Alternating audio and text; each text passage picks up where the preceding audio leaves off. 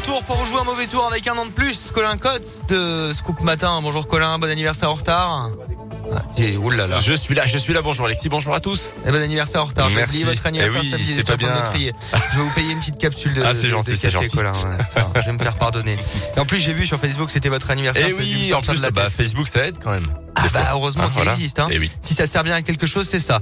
La minute éco de Jean-Baptiste Giraud. The Weeknd pour la suite, la météo et votre actu 100% local. C'est le journal complet de ce lundi 25 octobre. On vous écoute. Et à la une ce matin, un triste week-end pour le Clermont Foot. D'abord sur le terrain avec la défaite sur le terrain de Nantes, 1-0. C'était samedi après-midi.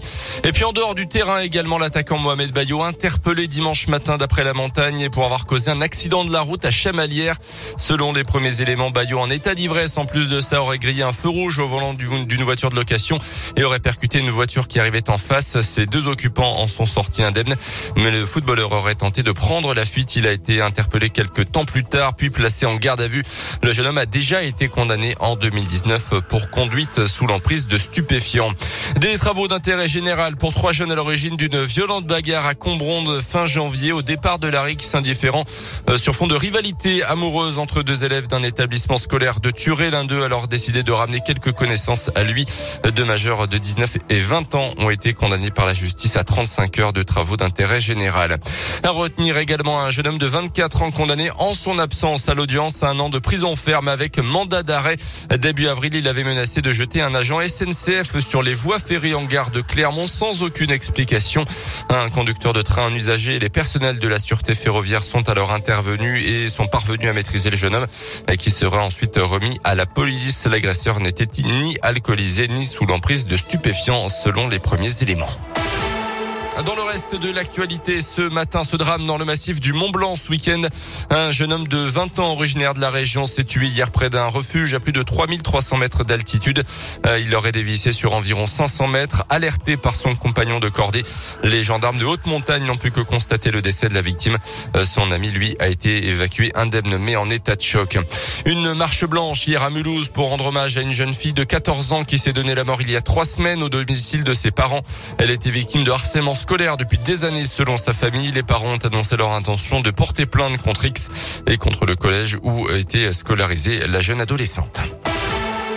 En rugby, la SM souffle en ce moment le chaud et le froid à côté de la plaque pendant 40 minutes et les rugbymen auvergnats ont complètement inversé la tendance samedi face à la section paloise en championnat pour finalement s'imposer 42-20 et empocher le premier bonus offensif de la saison. Enfin, les joueurs l'ont confié, les murs du vestiaire ont tremblé à la mi-temps et il faut croire que la colère du staff a été bénéfique pour eux puisque le jeu pratiqué en seconde période correspondait enfin à ce que l'on attend de la SM.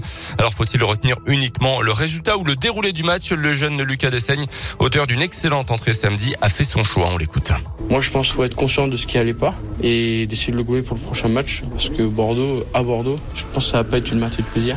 Il faudra une équipe valeureuse, avec beaucoup d'abnégation, beaucoup d'envie pour aller faire un résultat là-bas.